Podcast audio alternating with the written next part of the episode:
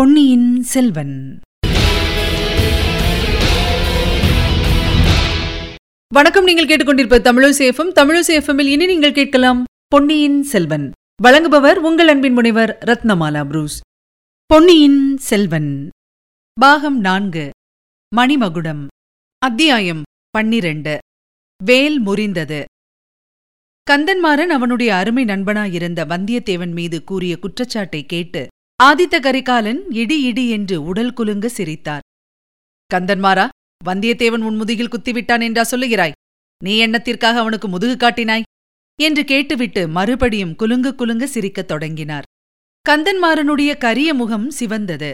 கண்கள் கோவைப்பழம் போல் ஆயின. உதடுகள் துடித்தன. ஐயா தாங்கள் இதை சிரிக்கக்கூடிய விஷயமாக கருதுகிறீர்களா? என்று கேட்டான். கந்தன்மாரா நான் சிரிக்கக்கூடாது என்று சொல்கிறாயா? சிரிப்பு என்பது மனிதர்களுக்கு தெய்வம் கொடுத்திருக்கும் ஒரு வரப்பிரசாதம். மாடு சிரிக்காது ஆடு சிரிக்காது குதிரை சிரிக்காது சிங்கம் சிரிக்காது. வேடிக்கை விளையாட்டுகளில் மிக்க பிரியமுள்ள குரங்குகள் கூட சிரிப்பதில்லை. மனித ஜென்மம் எடுத்தவர்கள் மட்டும்தான் சிரிக்க முடியும். அப்படியிருக்க நீ என்னை சிரிக்கக்கூடாது என்கிறாயே. நான் கூட சிரித்து ரொம்ப காலமாயிற்று. நண்பா இப்போது நான் சிரிக்கும் சத்தத்தை கேட்டு எனக்கே ஆச்சரியமாயிருக்கிறது. நீ என்னை பார்த்து சிரிக்கக்கூடாது என்கிறாயே என்றார் ஆதித்த கரிகாலன். ஐயா தாங்கள் சிரித்து மகிழ்வது பற்றி எனக்கும் சந்தோஷந்தான் ஆனால் நான் இந்த சூராதி சூரனுக்கு முதுகு காட்டியதாக எண்ணிக்கொண்டு சிரிக்க வேண்டாம். நான் எதிர்பாராத சமயத்தில். பின்னால் மறைந்திருந்து இவன் என்னை குத்தினான். துர்காதேவியின் அருளாலும் நந்தினி தேவியின் அன்பான சிகிச்சையினாலுமே நான் பிழைத்து எழுந்து வந்தேன். இவன் செய்த அந்த துரோக செயலை குறித்து தாங்கள் விசாரித்து நியாயம் செய்யுங்கள். அல்லது நானே இவனை தண்டிப்பதற்கு எனக்கு உடனே அதிகாரம் கொடுங்கள் என்றான் கந்தன்மாறன். நண்பனே நானே அவசியம் விசாரித்து நியாயம் வழங்குகிறேன். செம்பியன் குலத்து மன்னர்களிடம் ஒருவன் நியாயம் கேட்டு அவனுக்கு நியாயம் கிட்டவில்லை என்ற பேச்சு இதுவரையிலே கிடையாது. எங்கள் பரம்பரையின் ஆதி மன்னனாகிய சிபி புறாவுக்கு நியாயம் வழங்குவதற்காக தன் சதையை துண்டு துண்டாக வெட்டிக் கொடுக்கவில்லையா? எங்கள் குலத்தைச் சேர்ந்த மனுநீதி சோழன் பசுவுக்கு நியாயம் வழங்குவதற்காக தன் குமாரனையே பலி கொடுக்கவில்லையா? நீ புறாவை விட பசுவை விட மட்டமானவன் அல்ல.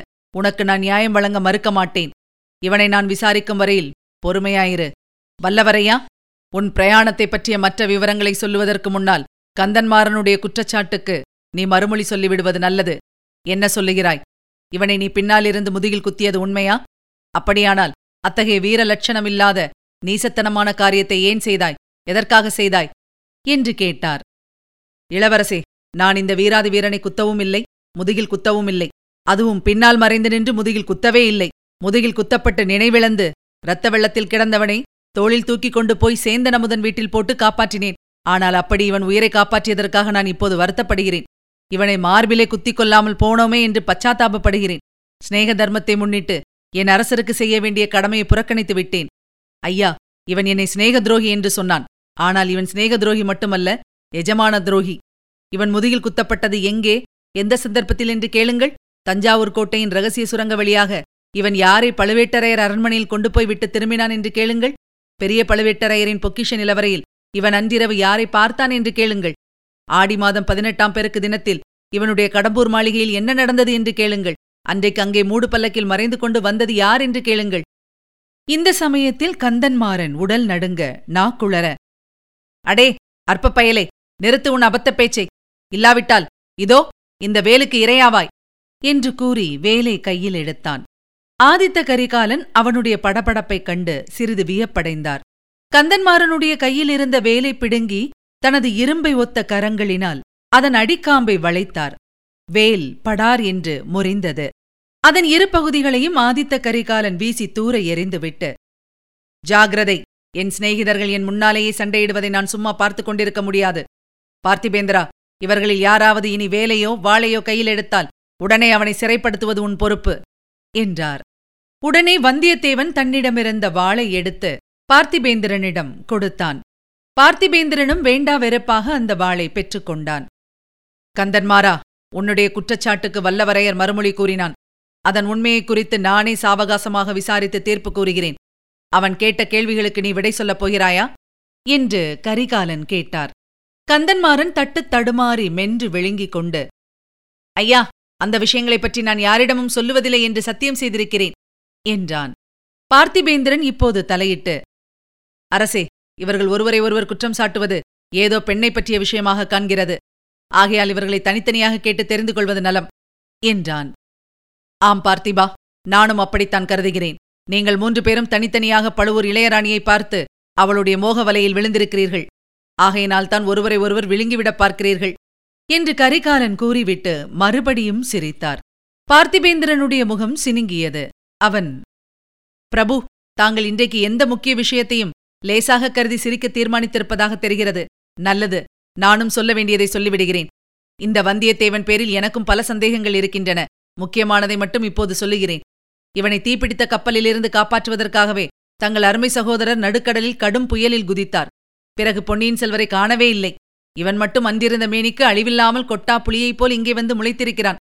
தங்கள் சகோதரர் என்ன ஆனார் என்று இவனை கேளுங்கள். அவரை கடல் கொண்டிருந்தால் அதற்கு இந்த பாதகனே காரணமாவான் என்றான். கரிகாலர் வந்தியத்தேவனை பார்த்து இதற்கென்ன மறுமொழி சொல்லுகிறாய்? என்று கேட்டார். ஐயா நான் இவருடைய கேள்விக்கு மறுமொழி சொல்லுவதற்கு முன்னால் இவர் ஒரு கேள்விக்கு விடை சொல்லட்டும். பொன்னியின் செல்வரை இலங்கையிலிருந்து இவர்தான் தம்முடைய கப்பலில் அழைத்துக் கொண்டு புறப்பட்டார். முதன் மந்திரி அனிருத்தரும் சேனாதிபதி பூதி விக்ரமகேசரியும் இலங்கையிலேயே இருக்கும்படி பொன்னியின் செல்வரை கேட்டுக்கொண்டார்கள் ஆயினும் தமையன் கட்டளையை பெரிதாய் மதித்து இளவரசர் இவருடைய கப்பலில் ஏறி கிளம்பினார். அவரை ஏன் இவர் பத்திரமாக தங்களிடம் கொண்டு வந்து சேர்க்கவில்லை? நடுக்கடலில் பொன்னியின் செல்வர் குதித்தபோது இவர் ஏன் பார்த்து கொண்டு நின்றார்? ஏன் இளவரசரை தடுக்கவில்லை? ஏழையும் அனாதையுமான என்னை காப்பாற்றுவதற்காக பொன்னியின் செல்வர் தம் உயிருக்கு துணிந்து இறங்கினாரே? வீர பல்லவ குலத்தின் தோன்றலாகிய இவரும் இவருடைய ஆட்களும் இளவரசரை பாதுகாப்பதற்காக ஏன் கடலில் குதிக்கவில்லை? அவரை கடல் கொண்டு போவதை வேடிக்கை என்று எண்ணி பார்த்து கொண்டு நின்றார்களா? பார்த்திபேந்திரனுடைய முகத்தில் எள்ளும் கொள்ளும் வெடித்தது. அவனுடைய கைகள் துடித்தன. உதடுகளும் துடித்தன. உடல் ஆடியது. ஐயா இந்த மூடன் என் மீது குற்றம் சுமத்துகிறான் என்று தோன்றுகிறது. இளவரசரை நானே கொன்றுவிட்டேன் என்று கூட சொல்லுவான் போலிருக்கிறது. இதை நான் ஒரு கணமும் பொறுத்துக் கொண்டிருக்க முடியாது. என்றான். கரிகாலன் அவனை உற்று நோக்கி பார்த்திபா நான் தான் சொன்னேனே என் அருமைத் தோழர்களாகிய நீங்கள் மூன்று பேரும் ஒருவரையொருவர் கடித்து தின்றுவிடும் நிலைக்கு வந்துவிட்டீர்கள் இதற்கெல்லாம் நான் உங்கள் பேரில் குற்றம் சொல்லவில்லை. அந்த பழுவூர் ராணியின் சக்தி அப்படிப்பட்டது என்பதை நானே உணர்ந்திருக்கிறேன். நீயும் கந்தன்மாறனும் குதிரை மீது ஏறி சற்று முன்னால் மெதுவாகப் போய்க் கொண்டிருங்கள். இவனுடைய பிரயாண விவரங்களை கேட்டுக்கொண்டு நான் சற்று பின்னால் வருகிறேன். உங்கள் குற்றச்சாட்டுகளைப் பற்றி விசாரித்து உண்மையை கண்டுபிடிக்கிறேன். ஆனால் ஒன்று நிச்சயமாய் வைத்துக் கொள்ளுங்கள். நீங்கள் மூன்று பேரும் சிநேகமாக இருந்தே தீர வேண்டும். ஒருவருக்கொருவர் சண்டை போட்டுக் கொண்டீர்களானால் அதைக் காட்டிலும் எனக்கு அதிருப்தி உண்டாக்குவது வேறொன்றுமிராது. பார்த்திபேந்திரனும் கந்தன்மாறனும் வேறு வழியின்றி தத்தம் குதிரை மீது ஏறி முன்னால் சென்றார்கள். அப்போது ஆழ்வார்க்கடியான் வந்தியத்தேவன் அருகில் வந்து அவன் காதோடு அப்பனே நீ வெகு கெட்டிக்காரனாகிவிட்டாய் பொய்யும் சொல்லாமல் உண்மையையும் வெளியிடாமல் வெகு சாமர்த்தியமாக பேசி தப்பித்துக் கொண்டாய் என்றான். அப்போதுதான் ஆதித்த கரிகாலன் பார்வை அங்கு வந்த ஆழ்வார்க்கடியான் மீது விழுந்தது. ஓஹோ இவன் யார்? எப்போதோ எங்கேயோ பார்த்த முகமாக இருக்கிறதே என்று கேட்டார். ஆமரசே சில ஆண்டுகளுக்கு முன்பு என்னை பார்த்திருக்கிறீர்கள். உன் குரல் கூட கேட்ட குரலாகத்தான் இருக்கிறது. ஆமையா மூன்று ஆண்டுகளுக்கு முன்பு மிக முக்கியமான ஒரு தருணத்தில் என் குரலை கேட்டீர்கள். ஆதித்த கரிகாலரின் முகத்தில் திடீரென்று ஒரு கரிய நிழல் வேகமாக படர்வது போல் இருந்தது. மூன்று ஆண்டுகளுக்கு முன்னால் முக்கியமான தருணம். அது என்ன? வைகை நதித்தீவில் பகைவனை தேடி அலைந்தபோது நான் கேட்ட குரலா? அப்படியும் இருக்க முடியுமா? அந்த குரல் என் குரல்தான் அரசே. பகைவன் ஒளிந்திருந்த இடத்தை தங்களுக்கு மரத்தின் மறைவிலிருந்து சொன்னவன் நான் தான் ஆஹா என்ன பயங்கரமான தினம் அது. அன்றைக்கு எனக்கு பிடித்திருந்த வெறியை நினைத்தால் இன்று கூட உடல் நடுங்குகிறது. வைஷ்ணவனே நீ ஏன் அன்று காட்டில் மறைந்திருந்தாய்? எதற்காக உன்னை அசரீரியாக மாற்றிக்கொண்டாய்? அரசே சற்று முன் தாங்களே சொன்னீர்களே தங்களுக்கு அன்று பிடித்திருந்த வெறியைப் பற்றி எதிரில் கண்டவர்களையெல்லாம் வெட்டி வீழ்த்திக் கொண்டு போனீர்கள். சில காலம் நான் உயிர் வாழ விரும்பினேன். அது மட்டும்தானா காரணம்? அசரீரி வெளிவந்து எனக்கு வழிகாட்டட்டும் என்று எவ்வளவோ முறை தொண்டை வலிக்க கூவினேனே. அப்போதும் நீ ஏன் வெளிவரவில்லை? நான் வளர்த்த சகோதரி. இப்பொழுது பழுவூர் இளையராணி அவளுடைய தீராத கோபத்திற்கு ஆளாக நான் விரும்பவில்லை. அவளுடைய தீராத கோபத்திற்கு நான் மட்டும் ஆளாகலாம் என்று எண்ணினாயாக்கும். அட சண்டாளா! என்று கூறி கரிகாலர் இடையிலிருந்த கத்தியை உருவினார். வந்தியத்தேவன் பயந்து போனான். ஆழ்வார்க்கடியானுடைய வாழ்வு அன்றோடு முடிந்தது என்றே எண்ணினான். மிக்க நயத்துடன் ஐயா இந்த வைஷ்ணவன் முதன் மந்திரியிடமிருந்து வந்திருக்கிறான். இவன் கொண்டு வந்த செய்தியை கேட்டுக்கொண்டு தண்டியுங்கள். என்றான். ஆஹா இவனை தண்டித்து என்ன பிரயோஜனம்? இனி யாரை தண்டித்து என்ன பயன்? என்று கூறி கரிகாலன் கத்தியை உரையில் போட்டார். கரிகாலன் கோபத்தைக் கண்டு வந்தியத்தேவன் பயந்தது போல் ஆழ்வார்க்கடியான் பயந்ததாக தெரியவில்லை. முகத்தில் விசித்திரமான புன்னகையுடன் அரசே தங்கள் கோபத்தை என் பேரில் திருப்புவீர்கள் என்று எண்ணித்தான். இத்தனை நாளும் தங்களை நான் நேரில் சந்திக்காமல் இருந்தேன். என் பேரில் என் சகோதரி கொண்ட கோபமும் இன்னும் தீரவில்லை. இன்று வரையில் என்னை பார்ப்பதற்கு பிடிவாதமாக மறுத்துக் கொண்டிருக்கிறாள். ஆனால் தங்கள் பேரில் அவளுடைய கோபம் தீர்ந்து விட்டதாக காண்கிறது. நந்தினி தேவியின் அன்பான திருமுக ஓலையை பார்த்துவிட்டுத்தானே தாங்கள் கடம்பூர் அரண்மனைக்கு விருந்துக்கு புறப்பட்டீர்கள்? என்றான். ஆஹா துஷ்ட வைஷ்ணவனே அது உனக்கு எப்படி தெரிந்தது? என்று கரிகாலன் கேட்டார். ஐயா முதன் மந்திரி அனிருத்தன் பணியாளன் நான். முதன் மந்திரிக்கு தெரியாமல் இந்த சோழ ராஜ்யத்தில் எந்த சிறிய காரியமும் நடக்க முடியாது. என்றான் ஆழ்வார்க்கடியான். பார்த்து கொண்டே இரு.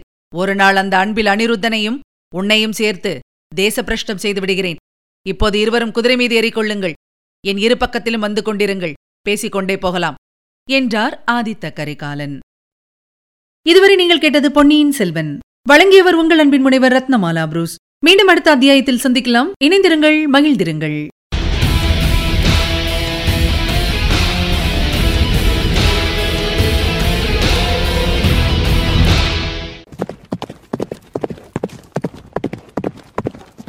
பொன்னியின் செல்வன்.